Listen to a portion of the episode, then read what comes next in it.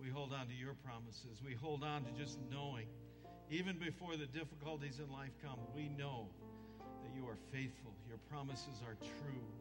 You will not abandon us. You proved it in your Son Jesus when He came. And He endured everything, the worst that this world could put against Him. He endured it. And in the end, He rose again. And He proclaims to us life, even in the midst of our deepest sorrow. Help us to hold on to the truth. Help us to just cling to the promises and to know in the most difficult of days, you are faithful. You will always be faithful. You will be by our side. And we will endure in your hope and in your strength. We pray this in Jesus' precious name. Amen. Would You go and have a seat this morning.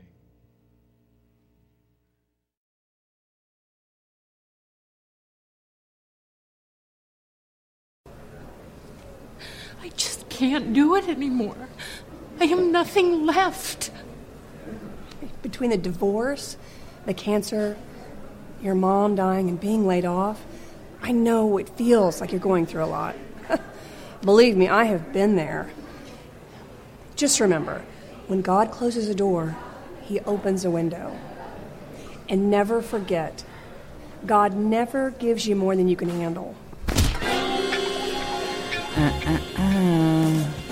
God never said that.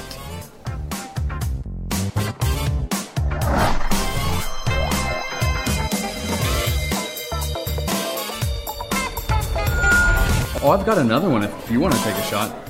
Yeah, they come as a pair. Bring it. Right? That was funny, right? And they're supposed to be, right? But what we're going to talk about today, uh, you know, it's not so funny uh, when, when you're going through it. Uh, but it's important that we talk about it. And what we're doing in this whole series is talking about those cultural kind of accepted phrases and ideas, right? We call them common cultural statements that are caricatures of Christianity, right? They kind of parade as Christianity. The trouble is, there's just no biblical truth underneath them, right? And, and they're all around us. And today's a difficult one. One, because we've heard it a whole lot, right? And God, God will never give you more than you can handle. Is there anybody in the room that hasn't heard that? Oh, we got one. Okay, we got one guy. Thank you. Welcome back from uh, Alaska or Siberia or wherever you were, Bob. Good to have you back. But yeah, you know, I mean, it's just one of those things that is culturally uh, accepted. And the difficulty for us today is that this phrase is often spoken with all good intentions, right? That, that the person sharing this with somebody else, you know, is, is doing it with the best of intentions. The trouble is, what we say matters. And, and what we say, especially as Christ followers, tells other people about what we believe in who God is. And so it's really important that we understand and what we share with people, especially in those most difficult of times, is based on solid biblical truth, right? And so let's just take some time this morning and unpack this statement that says, God will never give you more than you can handle. You ready to go? Okay, here we go. Uh, it starts out with that, that little phrase in there that says, God will never give you, right? God will never give you. Now, think about that phrase. Communicating that phrase, saying, listen, God is never going to give you, right, makes God into kind of this cosmic giver of every experience that goes on in your life. That, that the source, the idea, the reason you're going through whatever you're going through is because God is this cosmic giver. And therefore, God, the cosmic giver, gives you anything and everything that happens in your life. Now, remember, when you're sharing the statement, what is going on in that other person's life? Usually, you're sharing the statement because they're going through a significant challenge or struggle that they would look at and identify as bad, right? That's bad. They're going through something difficult, and they would understand this as just a bad thing in their life. And so if you say, listen, God will never give you more than you can handle, you're planting the idea in them that whatever they get, and this bad thing that they now got, the source of it, the reason they're going through it, is because God is giving it to them. The trouble is, that's just not biblical. Right? That's just not the way it works. God is not the source of bad things. God allows bad things to take place in our life, but God is not the giver. He is not the source of bad things. He doesn't have to be because there's great sources for creating bad things to happen in our life, right? Other people's selfishness, our own selfishness, the simple power of evil loose in the world, all of that does an ample job of creating bad things in our lives, right? And that means they do that, God doesn't have to, right? So often, however, when something bad happens in our life, right away we want to jump to the assumption and say, what? This bad thing has happened, this horrible thing I'm going through, and we ask the question and we say, God, why are you doing this? Does this happen? That's where we go, when in reality, that's just not biblically grounded, right? So your job, your employer says to you, listen, you can show up late five times a month, but if you show up late six, uh, a sixth time in a month, you're done. Your job is over. So you go through the month and you show up late six times, and your boss says, You're done. You're over. And what do you say? God, why are you doing this to me? Seriously. right?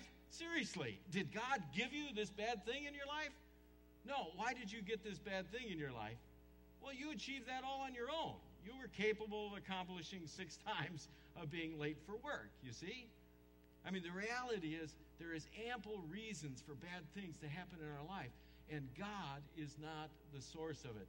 Let's look at 1 John 3. It says, But when people keep on sinning, it shows that it belonged to the devil who's been sinning since the beginning. So, how long has this been going on? Since the the beginning, right? This ample source of bad things have been going on since the beginning, but something else has also been going on when Jesus came into the world. It says, But the Son of God came for this reason to destroy the works of the devil. Do you see the contrast going on? From the beginning, this, there's been an ample source of, of bad things being able to happen in people's life. But Jesus came into the world to do what? To destroy that very thing. He's not here to give that very thing, He is here to destroy that very thing. You can look at the experience of Genesis 4 with Cain and Abel. You know the story, right? The two first brothers and the first murder that takes place in the Bible. And you just kind of cut it down to verse in Genesis 4 to this uh, simple verse. It says, One day Cain suggested to his brother, Let's go out into the fields. While they were in the field, Cain attacked his brother Abel and killed him. Who killed Abel? That would be Cain did, right? So Adam and Eve, mom and dad, hear the story, and what do you suppose they say? I mean, what do you think? And you put they're in that situation. They just lost their son, and they say, "Oh God, why did you do this?" No, wrong question. Who did this? Cain did it. Cain did it. Right? Cain did it. This is the problem for us when we use the phrase and we say, God will never give you more than you can handle. We make God into the source of whatever bad thing is happening in their life. And that's just not true. That is simply just not true. John 10 says, The thief comes to do what? Only to steal and kill and destroy. What's the thief's job? Only to steal, kill, and destroy. You see, there's ample coverage in the kill, steal, and destroy area. God doesn't need to fill that void. In contrast, what does God do? Jesus says he came that they may have life and have it to the full. You see the difference and the contrast? It's important what we say because it's simply not biblically true that God is the one who is the giver of the bad things that happen in our life. In fact, it's entirely the opposite, right? If we look at James 1, it affirms it. It says, When tempted, no one should say, God is tempting me.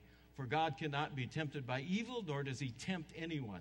But each person is tempted when they're dragged away by their own evil desires and enticed. We do a good job on our own of creating difficulty. God doesn't have to.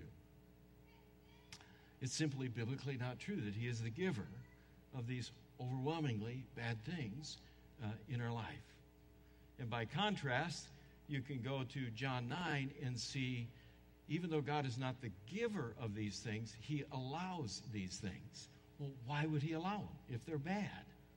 Why, why would God allow horrendous things to happen in our life? You go to the experience in John 9 where Jesus and his disciples are walking along, and there's a blind man there. The disciples see the blind man. They understand that the source of bad things is sin, so they say, his disciples asked, Rabbi, who sinned, this man or his parents, that he was born blind? So they're, they're asking the question. Obviously, it's bad. He's born blind. Sin is the cause of that. So who did it? Who did it? Was it his parents or was it him? What, what, what sin causes? Jesus says, Neither this man nor his parents sinned, but this happened so that the works of God might be displayed in him. Yes, sin caused the man to be blind just because that's the way the broken world works.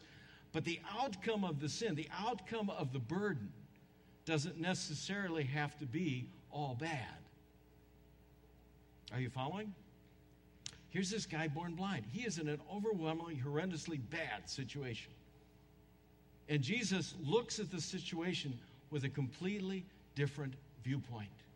He sees an opportunity even in the experience of this blind man. He sees an opportunity for God to do something, even in the experience of this blind man. Maybe John 11 help you get it better. If you go to the experience of the death of Lazarus, remember the death of Lazarus? right? So there's Lazarus, and these, this is Jesus' good friend with his two sisters, Mary and Martha.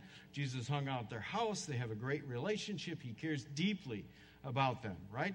Lazarus gets sick. He gets sick even to the point of dying, right? And the two sisters, they send a message to Jesus, say, Lord, your dear friend, he's very sick. But when Jesus heard about it, he said, Lazarus' sickness will not end in death. No, it happened for the glory of God, so that the Son of God will receive glory from this. Now, that's an amazing statement. What's Jesus doing? Lazarus is sick, and ultimately, Lazarus dies, right? But when Jesus looks at the situation, he looks at a broader and bigger picture. And so he can say, What? No, this is Lazarus' sickness is not going to end in death. No. But wait a minute, he died. How can Jesus say that his experience of Lazarus is not going to end in death when Lazarus dies? How could he say that? Because Jesus saw an opportunity for God to do something bigger in Lazarus' experience, as horrible as it was. He saw that God could do something bigger he knows the rest of the story. And so he can say, No, it's not in death. It happened for the glory of God, so the Son of God will receive glory from this. This is a hard thing for us. Bad things are going to happen in our life, horrendous things are going to happen in our life. And it's difficult in that moment for us to step back from it and understand that it's those very moments where God can do something that we can't even see. That's the truth. It's hard for us in those moments to understand that in those moments of extreme difficulty, that God can look at that experience, enter into that experience, and understand that through that difficult experience, He is able to do something bigger and broader in our life than we can see in the moment. A lot of you know that when uh, I was thir- just turned 13 years old, my father was killed by a drunk driver, right? I got to tell you, when I was in the back seat uh, of my superintendent of school's car, crying my eyeballs out because I just heard that my dad was died, there was no way I could see that God was going to use that experience in my life in a bigger and broader way. But I absolutely believe to this day there's no way that if that wouldn't have happened, that I'd be up on this platform today. But that changed my whole life because God saw something bigger and broader that He could do through that experience in my life than I could see in the moment. That's the amazing thing about God. The amazing thing. So when we go into somebody's life and say, listen, God will never give you more than you can handle, we, we put God in the wrong position as the giver of bad things. He's not. And we miss the opportunity to help them see that God could do something, that God could do something, even in this horrendous experience that they're going through. And the second phrase so God will never give you more than, more than He can handle, right? The more than is a bothersome thing for us uh, because it implies that when you're telling somebody that statement, you're implying that uh, for, you know, trying to be good, trying to be helpful, you're implying, listen, you can do this, right? God will give, never give you more than you can handle, which means, conversely, listen, you can handle this, right? You can do this. You can get through this. You can handle that. It's okay. Don't worry. You'll get to the other side. Just hang in there. You'll get through it. You've got the energy. You've got the strength. You've got the power. You can go ahead and do this. That's what's implied, right? The trouble is, that's like totally wrong. right? That is like totally wrong, right? When I was in the back of the, that car and somebody would tell me, listen, your dad's dead. I know it's a real pain and it's a real hurt, but you know, you can do this, you can get through this. It's like, no. No, I can't. I mean, that's the truth. The truth is, all of us at different places in our life are going to go through, through things that are absolutely overwhelming for us. And they are going to hurt so deeply that we can't see in the moment how we can get through. Amen? You've been there? You just can't see how in the world can I get through that? We're not alone in that. There's some great company for us in that. If you look at Second Corinthians, you get the Apostle Paul, all right? The great, incredible Apostle Paul. Look what he writes to the Corinthians. We do not, want, do not want you to be uninformed, brothers and sisters, about the troubles. So he's going to be talking about the troubles, right? Difficult, hard stuff. The troubles we experienced in the province of Asia. We were under great pressure. Now, look what he says far beyond our ability to endure. What did he just say? Man, there's no way we could handle this. It's impossible. No way. This was far beyond any strength or ability that I had to endure this, to handle this. Right? He even says, so that we were despaired of life itself. That's how overwhelmed they were. Indeed, we felt we had received the sentence of death. Do you get the sense this guy's going through some stuff that's too big and horrible and bad and struggling for him to handle? Absolutely. He's going through some really tough stuff, and he gets, I can't deal with this. I can't handle this on my own. You will go through that. You will absolutely, for us, somebody come into our lives and say, listen, uh, God will never give you more than you can handle. No, you, you will get in your life stuff that's more than you can handle because you're part of a broken world. It, it, it's going to come. And, and the key for us is to understand that not only does God see a bigger picture of what he can do in that experience, but that is precisely the place where we need to be able to say, what we just sang. His promises are true. He is faithful. He is with us. He is our strength. He is our hope. He is our power, and He will sustain us. That's the difference for us as Christ followers. If you look at Mark 14, Jesus got to that place. Jesus is facing the cross. He knows what's coming, right? Now, he knows bad things are going to come in his life. Why? Because he knows what other people are going to do. He knows the cross is in front of him. And so he's in Gethsemane, he's praying, he goes there with his disciples, right? He says to the disciples, My soul is crushed with grief to the point of death. Do you get the sense he's facing something absolutely overwhelming? More than he can handle. He even goes to the Father, and he went a little ways, an hour away, and he starts praying, Dad, verse 36, Abba, Father, Everything is possible for you. Please take this cup of suffering away from me. This is too much. It's overwhelming. I can't handle it. And yet, look where he ends up. Yet, I want your will to be done, not mine. What's he get to?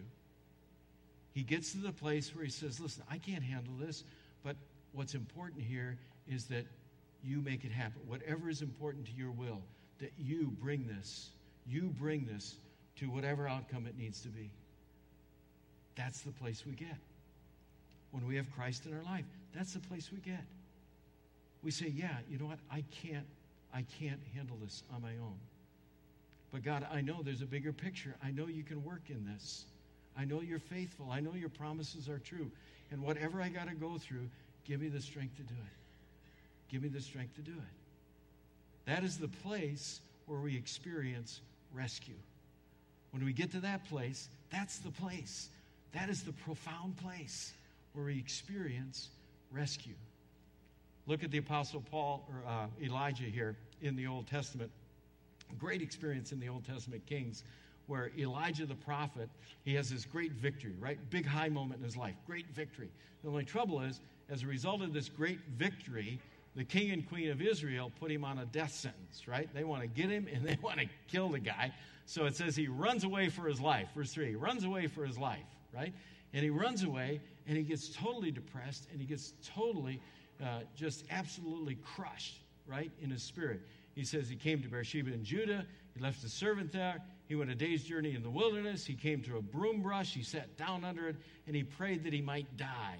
And look what he said I have had what? Enough! Do you get a sense he's in a place where he's dealing with something more than he can handle? I've had enough. Been there? I've had enough. I, got, I can't do this. That's, that's real. I've had enough. But look what happens to Elijah.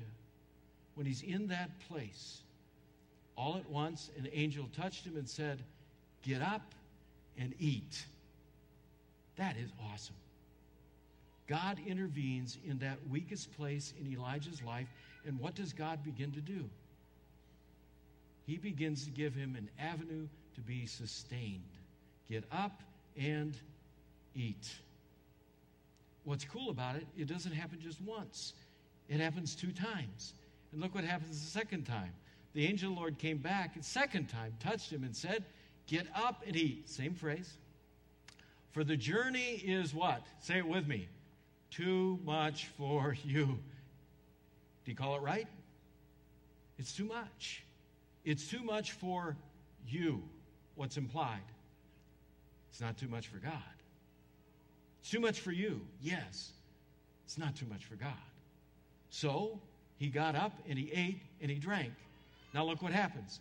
Strengthened by that food, right? Strengthened by the presence of God, strengthened by what God pours into his life in that moment of his greatest weakness, strengthened by what God set before him in the midst of what he cannot endure on himself. In that strength, he traveled 40 days and 40 nights until he reached Horeb, the mountain of God. Anybody here gone 40 days and 4 nights on two meals? Didn't think so, right? I don't know that I make it from breakfast and skip lunch to supper, right? 40 days, 40 nights. What does that tell you? You're going to have times in your life where you're going to say, just like Elijah, enough. I, I can't do it. And you're right. And that's okay. Because God can. Because God can. God can give you whatever it is you need to be able to sustain you through this experience. Because God sees and knows there's an opportunity in this experience for Him to do something bigger and greater than you can see for yourself. That's the way it works. Go back to Paul, this guy that was like, man, you got to know all we went through. I couldn't handle it. I was unto death. Look at Paul as he writes to the Corinthians there. He's, he's talking about this, this uh, thorn in the flesh that he has, this trouble, the ongoing struggle he has in his life. And he says, Three different times I begged the Lord to take it away. And each time he said, My grace is all you need. Get this. My power does what? Works best. Did you hear that? Not just my power works. No, my power works best. It works best in weakness. You see, it's in that very moment, it's in that place when we say, This is more than I can handle, that we give the God the opportunity to do what only God can do. We give him the opportunity to do what only God can do. And look what how Paul now receives those experiences in his life, in his life that are overwhelming, total change. now he receives those experiences and he says, So now, now I'm glad to boast about my weakness so that the power of Christ can work through me. That's why I take pleasure in my weakness and in the insults and the hardships and the persecutions and the troubles and the places that I get more than I can handle. Because I know even before it comes, and I'm reminded when it comes, this is the, precisely the place that God can do his most. It's where he can do his most, his best. And he can do things bigger than we can see for ourselves in that particular moment.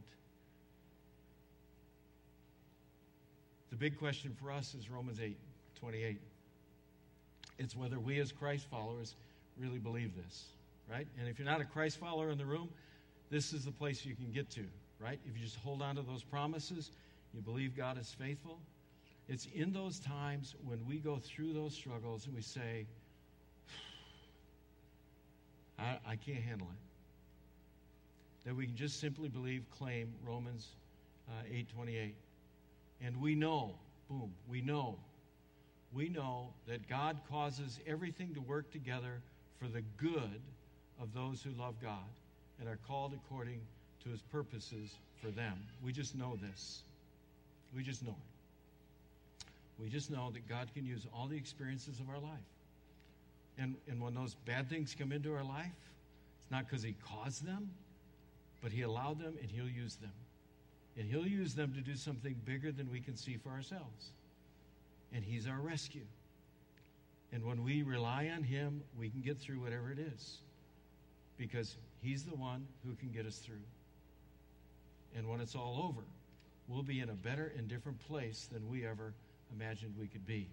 Not because of us, but because of Him. Because God always works for good for those who love Him. So the key phrase for us is not listen, God will never give you more than you can handle. No, He doesn't give bad things. And yeah, you're going to have more than you can handle, believe it. No, it's this one. God is always, He is always going to work in your life. And He's going to do whatever's good in the times of greatness and joy and prosperity, in the times of anguish and frustration, and when we got more than we can handle. Amen? Let's pray. Father, thank you so much for being that kind of God, that incredible God who loved us so much that you would send your Son, that he would endure more than he could handle, that, that he, would, he would go through the worst of things. He would show us so clearly that you work even and even most of the time, you do your best in that place that we are just helpless and weak. Lord, we know there's folks in the room this morning who are in that place that they got something on their plate that's just more than they can handle. But Lord, we know you can handle it. So we ask, just invade.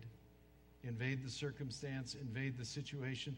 Like you gave that food to Elijah that sustained him, just invade and sustain them.